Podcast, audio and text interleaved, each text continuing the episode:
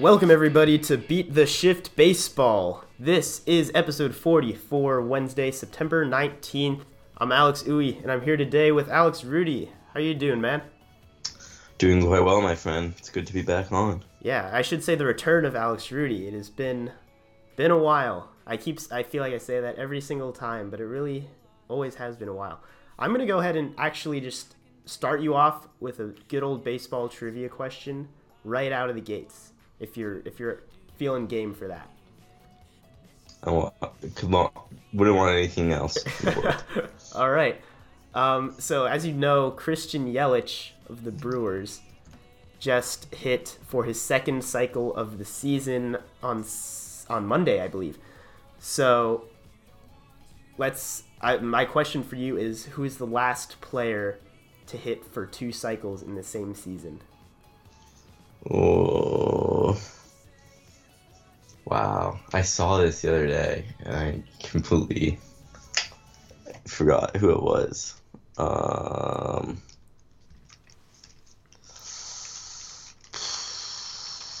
can you tell me how long ago it was? Um, it was, I believe, six years ago, I want to say. So rel- relatively recently. Six, the other time, the only other time it happened was almost, you know, one hundred years ago, that that type of thing. But it did happen six years ago.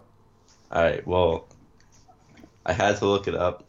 Well, that that's cheating. That's cheating. I was hoping, wait, wait, wait, let me just finish. I was hoping to be someone fairly obvious who I could just say and get away with. But I see that as Aaron Hill, who there's no way I would have ever have guessed that, considering I've replaced my memory and recollection of him existing as a player with other things in life. And so I cannot say I would have gotten that question correct, but excellent piece of trivia um, for my next uh, trivia night at the at the local bar. So we don't condone cheating here, Rudy. I hope you understand this is a very serious offense, and you will be reprimanded at some point I, in the I, future. I technically did not cheat. I oh, I tried to cheat. Looking up the answer to a trivia question on the internet is cheating. Come on, what kind of society do we live in? But would you have? You wouldn't have known unless I told you. I would have known because of Reddit. So there you go. Uh, that is the source of a lot of my trivia, as I think most people would agree. But um, yeah, Aaron Hill hit for two cycles in two thousand twelve, and I believe they were even closer um, together. The games that he hit them in were closer together than Yelich's even, which I think Yelich only went about a month in between his cycles. I think Aaron Hill, if I remember correctly, only went about like twelve days between cycles, which is ridiculous. He so, was quite the player for a couple of years. Yeah, so uh, he was on the Diamondbacks at the time, if you were curious about that. So I just wanted to start this episode off with a little bit of trivia because, you know, sometimes it takes a while to get going. But we will talk more about Christian Yelich. We will talk more about the Brewers and their hunt for the playoffs, uh, among other things. You know, we'll talk about Jacob deGrom because how can we not with the season that he's having? And we'll talk about some, you know, M V P races, you know, Rookie of the Year stuff. I don't know, whatever, whatever comes to mind uh, as we move along here. But let's start with Yelich again. Uh, he's definitely making a strong case for that N L M V P. There are a number of other Uh, possible deserving players for that award, though. Uh, a couple of them would be Jacob deGrom, like I mentioned. Um, maybe we'll talk more in depth about what he's been doing in a little bit.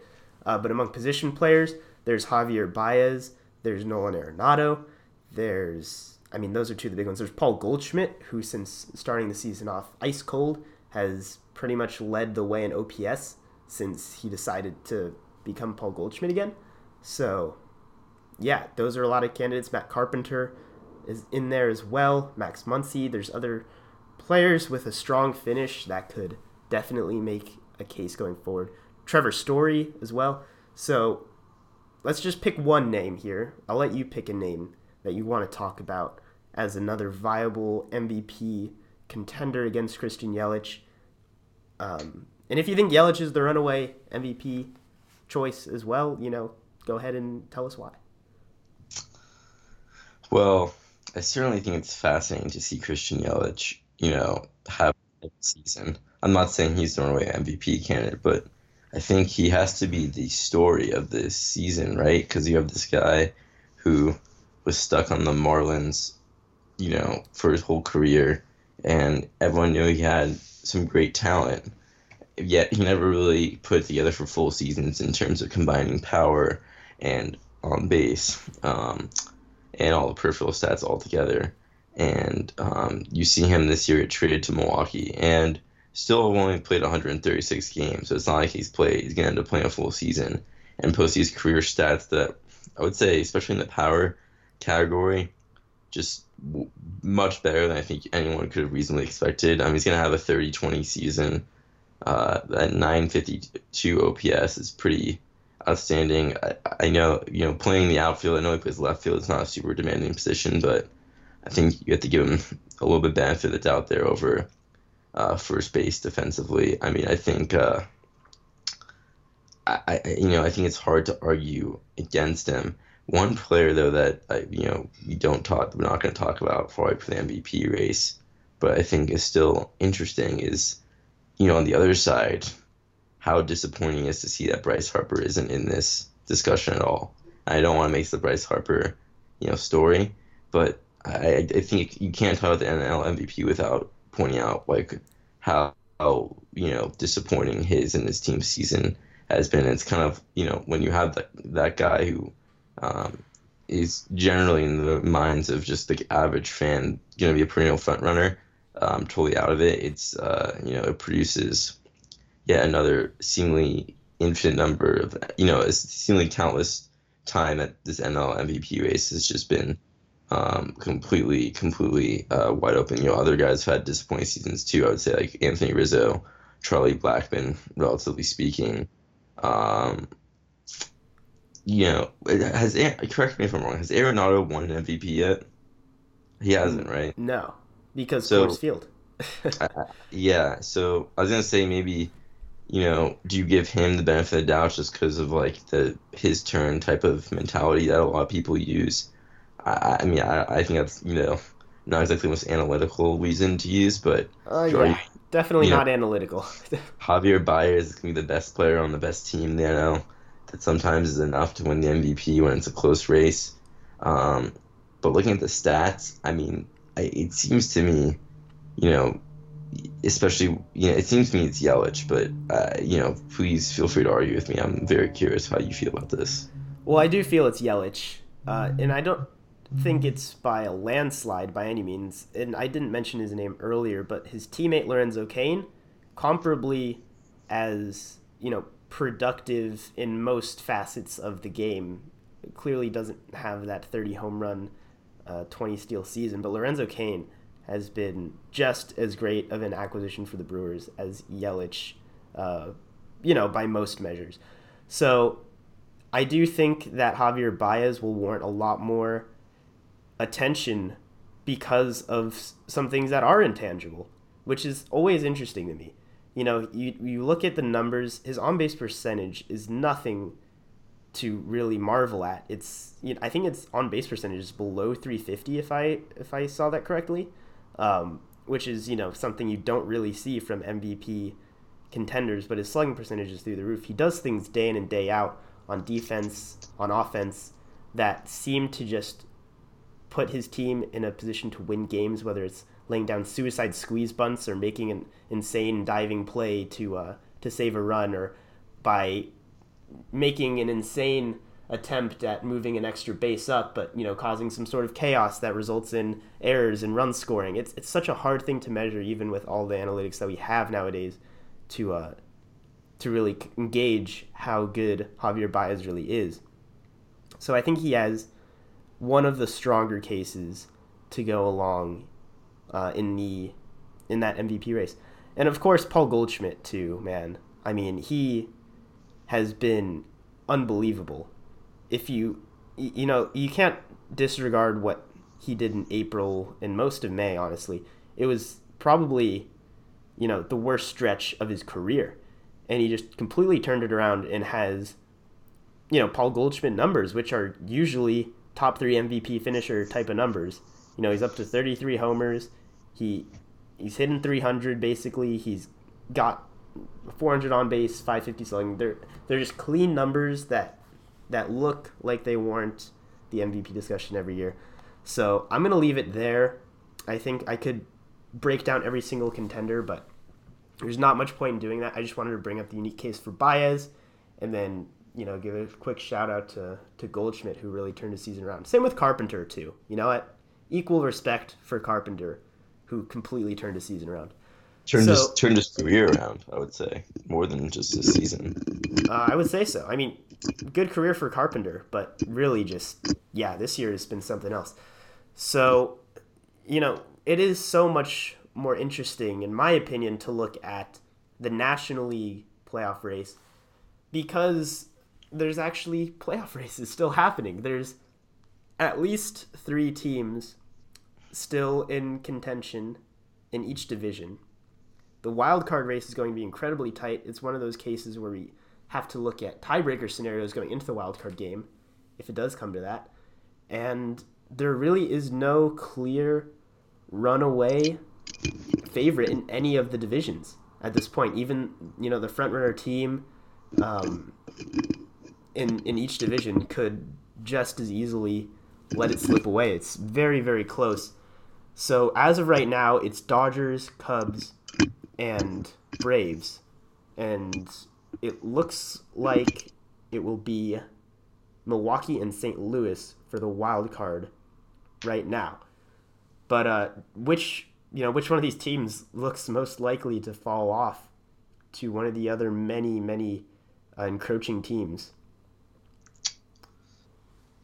If only that was such a such a simple question to answer. I think, you know, there's one team that I see slipping in, and I, I'm not, there's an answer who's going to fall off, but there's,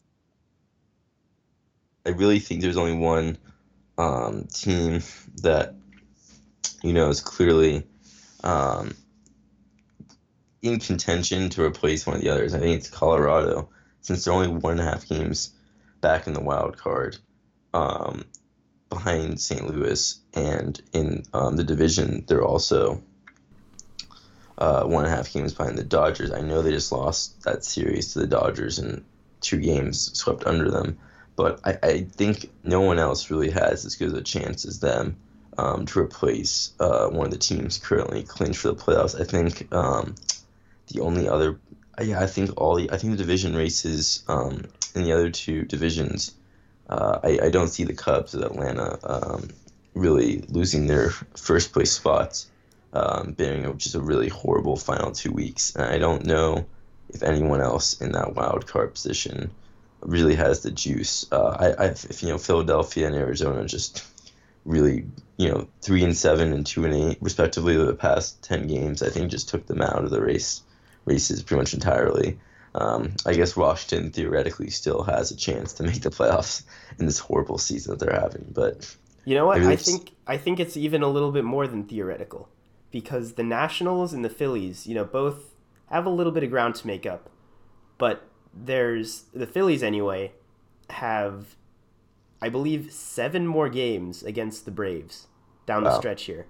And their other series, or, yeah, well, I mean, the Braves' other series is the Mets, so if they take care of business there, then it might be difficult.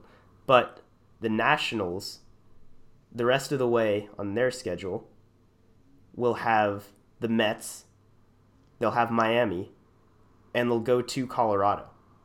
So that last weekend is going to be very interesting. But the Mets and, and Marlins, if they are able to take care of business, you know, against teams that really they should be winning games against, um, you know, the Nationals could very much be right back in it. And there's a lot of head-to-head matchup in there with the, the Braves and Phillies where I could see this going down to the wire.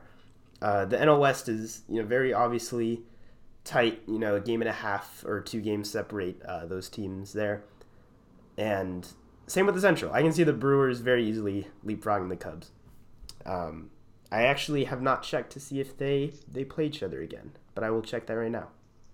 So I think that's uh that's a good place to uh, to stop talking about the N L playoff race. And we'll go ahead and move on to one of one of my favorite stories of this year. As sad as it is, as interesting as it is from an analytical standpoint, and that's Jacob deGrom, who against the Red Sox on Sunday, facing off against Chris Sale, who Sale was only just returning and making, you know, a three-inning type of start. But deGrom proceeded to throw seven innings of three-run ball and strikeout twelve to extend his streak of three-run runs or fewer to twenty-seven starts. That's a lot of starts to do that, and it's extending a record that I believe he set a couple starts ago. And it was also his twenty-second consecutive quality start. So that's more food for thought. And we mention this all the time, his actual wins versus his wins above replacement. Everybody's favorite stat, right? He's got eight wins still to eight point five uh, baseball reference war, or B-war. So he's, he's looking like he's going to do it. I can distinctly remember as early as, you know, June or July, when we start looking at this kind of stuff, at the fluky lack of run support, things things like that, and saying, you know, is he going to make it? We've been checking in as we go along with deGrom, and it's amazing with less than two weeks left in the season that this is the fate of Jacob deGrom. He will not win, or he I guess he could win ten games, but he won't win more than ten games.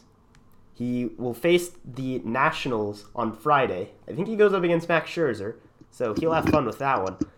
And then he gets either the Braves or the Marlins in his last start. And uh, I think those two teams, there's a pretty big difference in likelihood of the Mets winning, depending on who they play there. But, man, eight wins in a Cy Young slash M V P caliber season from deGrom. one point seven eight E R A. Is the big number that stands out. Do you have anything to say about deGrom? Do you have anything t- that you just really want to rant about? Or are you just kind of sitting here applauding the guy for not having, you know, murdered his entire rest of his team for the kind of season that they've been putting up for him? Well, I have a few, I have a few quick thoughts, but I think you summed it up all extremely well. One, and I'm sorry if you mentioned this and I just missed it, but I really do, or and if you, I did, I just wanted to emphasize it. I really just really want the Cy Young winner to be someone with more war than wins. I just think that would be amazing trivia, and is what baseball is all about. That'd be just beyond fascinating. Wait, so baseball's all about trivia. I couldn't agree more, actually. Two, um, I'm very happy I traded Luis Severino and Miguel Andujar for him, Anthony Rizzo in fantasy. Um, it was a great trade. Um, I agonized it for days, and oh, I also got Scooter Gennett as well. So, but Uwe, thank you for telling me to make that trade. It was clearly the right trade. I would, uh, I would say that's a pretty clear cut win there. Yeah. Yeah. And uh, my third thought was, I, the man, the fucking Mets should have traded him. I guess they can trade him this offseason, but oh my god, I mean, trade him already. What are you doing? Why are you just wasting this guy, who's this thirty-year-old pitcher on your terrible team? It's so idiotic. I don't understand it at all. They could get so much for him. They literally could make remake the Mets off of him alone. It makes no sense to me at all. The Mets are the Mets. I mean, it's like it's the most Mets thing ever to have this consolation for their team going from like World Series to basement in like what. F- three years, and they're going to get a Cy Young for it, basically, is what they get. Like, wow. That, that, the, the Mets and the Angels fan, fans, I think, are, you know, really two, uh, two fandoms that were, uh, you know, meant to really uh, spend eternity together in hell. Well, that was dramatic. Um, I, you know, I'm actually going to disagree with you about the fact that they should have definitely traded Jacob deGrom. First of all, he has, you know, quite a bit of service time left, and his contract is decently friendly. He's not a free agent until twenty twenty-one. So, you know, the Mets, being what they are, are not a complete teardown project like the the Reds or the Padres, for instance, that are just trying to stock up their farm system with anything they can get. um, or the White Sox, you know, the way they sold off Chris Sale and Quintana, doing all that kind of business. Uh, so I really don't agree with you that the Mets are stupid for not trading DeGrom. Um, obviously, all the moves that they made this offseason ended up looking pretty stupid in terms of providing support around what should have been a really strong pitching staff. Um, it just really did not come together for multiple reasons. And I don't think the Mets are going to be atrocious next year. They actually haven't been atrocious since the All-Star break, if I recall correctly. If I can um, pull up their record since the All-Star break, um, that will shed a little bit more light than, than just taking my word for it.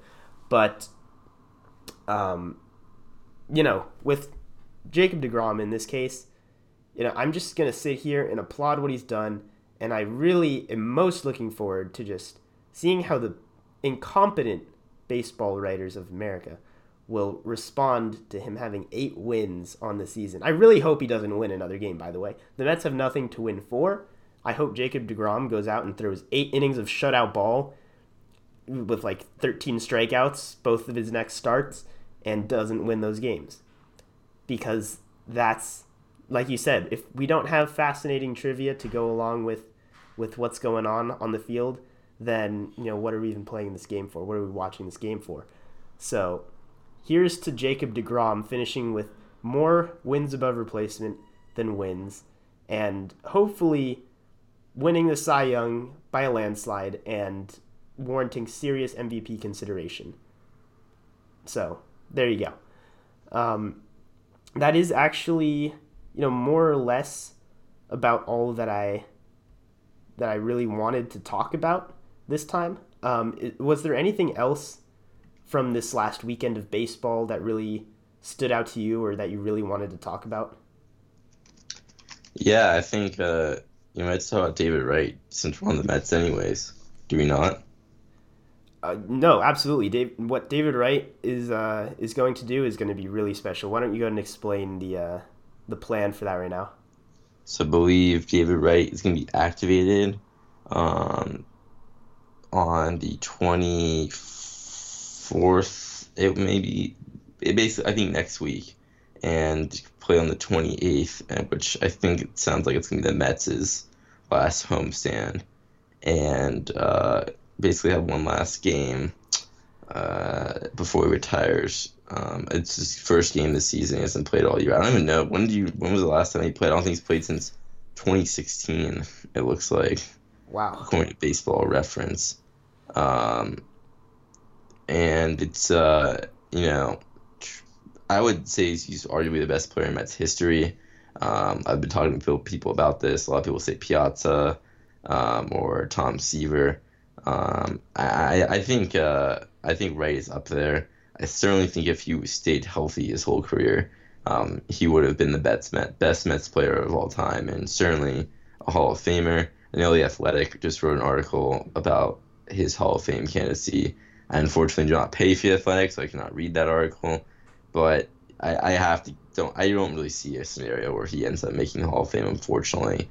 Um, but you know, from two thousand five to, you know, two thousand nine, two thousand ten. I mean, David Wright was probably, you know, arguably the best third baseman in baseball. Would you would you say? Maybe depending on how you feel about A-Rod at the time and his steroids, and if he was really a third baseman or a shortstop playing third base.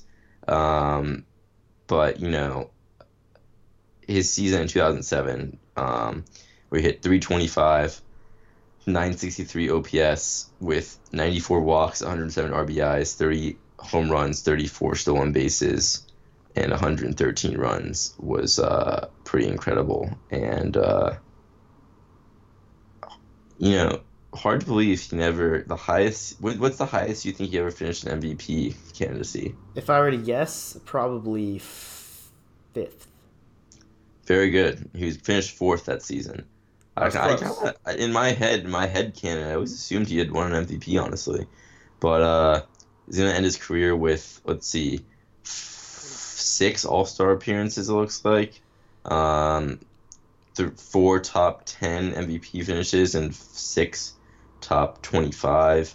uh, two Gold Gloves, two Silver Sluggers. It's interesting is that his two best finishes in the M V P race were five years apart, in two thousand twelve actually, with twenty-one home runs and a eight eighty-three O P S. He was somehow the sixth uh, M V P. Well, who won that year? In the N L M V P. It's pretty surprising. Well, who won in two thousand twelve?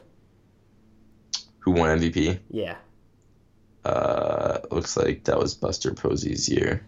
Okay, so, you know. Makes sense. Yeah. Um, you know, with David Wright, it, it is really just such a sad but important reminder just how hard it is to accrue the kind of counting stats that you see from not only Hall of Famers, but even players right now. Look at I, lo- I love to look at Adrian Beltre and just look at how long he's been around. He and uh, he and Bartolo, I believe, are the only players still kicking from the uh, from the nineties.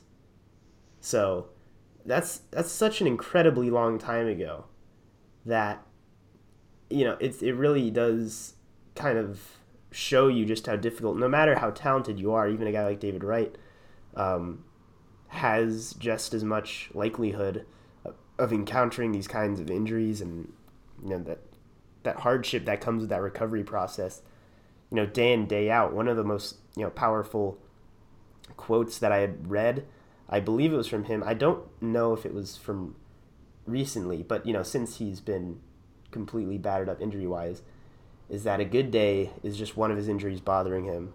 An okay day is two of his injuries bothering him. And a not-so-good day is three injuries bothering him all at once. So it is That's such sad. It is such a grind. I want everybody to know one hundred sixty-two regular season games plus, you know, a month of spring training.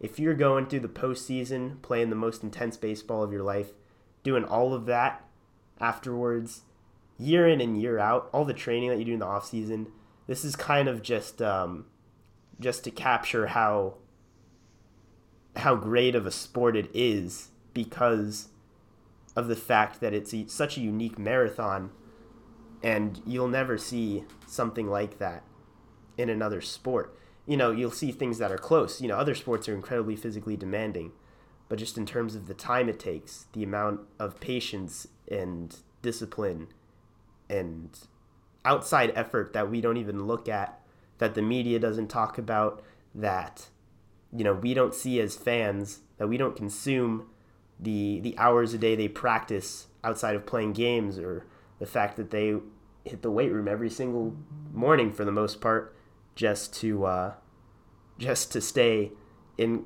a prime enough condition to go and play against the rest of the best players in the world. It's really amazing seeing somebody like David Wright make it all the way back to play in this one last game.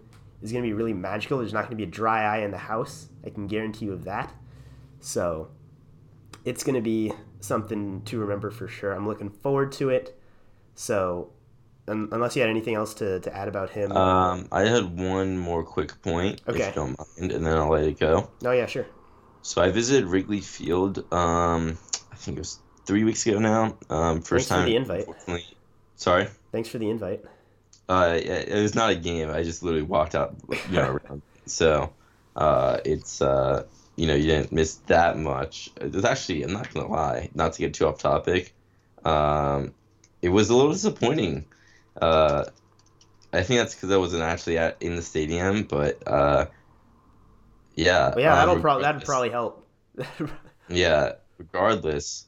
So me and my dad were walking around the stadium. It was like a bucket list thing for us to do together.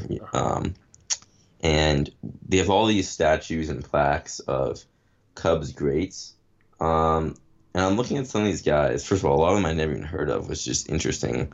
Um, or neither, or my dad, you know, lifetime baseball fans. It's just in, you would you kind of assume you would recognize, you know, most of the names of one of the most storied franchises, uh, best players, but. You know, when I looked at the guys that were that said they were in the Hall of Fame, like uh, a good example was Ron Santo. You know, it made me realize that the standards of being a Hall of Famer were so much, you know, less, you know, in the past, and it was a whole. I uh, it just made me think that David Wright, if he had played had this career in the sixties, I know that's like a, a a what if, and everything could be what if, but he probably would have been a Hall of Famer for his prime. It's just, I think people forget how much the standards of the Hall of Fame have risen, not just because of steroids, but just in general. And it really makes it all just an extra degree of subjectivity that I think is way too often ignored, that there's all these players in the Hall of Fame that got in previously when just the whole level of standards that and expectations of just stats accrued and playing time and just number of seasons um, at the top level of the sport, um, you know, it's just it's it's really just puts into context how much uh t- how much more people have to pay attention to uh, eras instead of just basic numbers. Yeah, absolutely. You know, this is this has become a very philosophical talk. I'm I'm liking it a lot. Um, and you know, I, I'm sure at some point going forward we'll we'll sit down and talk about this a lot more. Um, the context of every time seems to come up when you're talking about awards, when you're talking about Hall of Fame voting, anything of the sort. So this is a conversation that will certainly be revisited in the future. But, uh, you know, with David Wright especially, he's he's going to go out really strong. He's going to make some history, hopefully. So there you have that. And, you know, what? I'm going to end this podcast by sharing one of, you know, we talk about a Hall of Fame stat line for any any career in any context throughout history. Let's talk about Brandon McCarthy. You know, of course, well-renowned M L B Twitter game. No, but yeah, a major league pitcher pitched with a bunch of teams. Really, I guess you can consider him a journeyman. He has announced that he's going to retire. He was battling injuries this year. Um, so he is going to retire with sixty-nine wins and a four twenty E R A. How about that? That has to be the best way to end a career, the most satisfying way to end a career that any player has ever has ever felt, you know? That's that's a real that's a real accomplishment right there. So it's the most Brandon McCarthy thing I've ever heard in my entire life. It really is. And truly meant to be, truly fitting. You know, I'm getting emotional right now just thinking about the, the gravity of that of that stat right there. It's it's beautiful. It will live on forever and ever. And uh, Brandon McCarthy, don't let anybody forget on Twitter what you've done with your time in the big leagues. And uh, it was all it was all for a, a greater cause, a grand purpose, to uh, deliver that kind of amazing, um, amazing trivia to this game that already has so much fantastic trivia. This might be my my new favorite piece. So, thanks for that, Brandon McCarthy, and thank you everybody for joining us Uh, on this podcast today. Uh, thanks, Rudy, for joining me too, because I know this is a difficult one to work out timing-wise, and hopefully uh, we'll get on and do this again soon. But if you enjoyed, go ahead and rate, comment, subscribe to our podcast, uh, pretty much wherever you're listening to it, iTunes, all that good stuff. And uh, check out beat the shift baseball dot com for all our podcasts and any other content that we've got. That's the one place to see it all. Also, make sure you follow us on social media at BeatTheShiftBP, Twitter, Facebook, Instagram. All of that would be much appreciated. So thank you again one last time. As always, Rudy. Peace.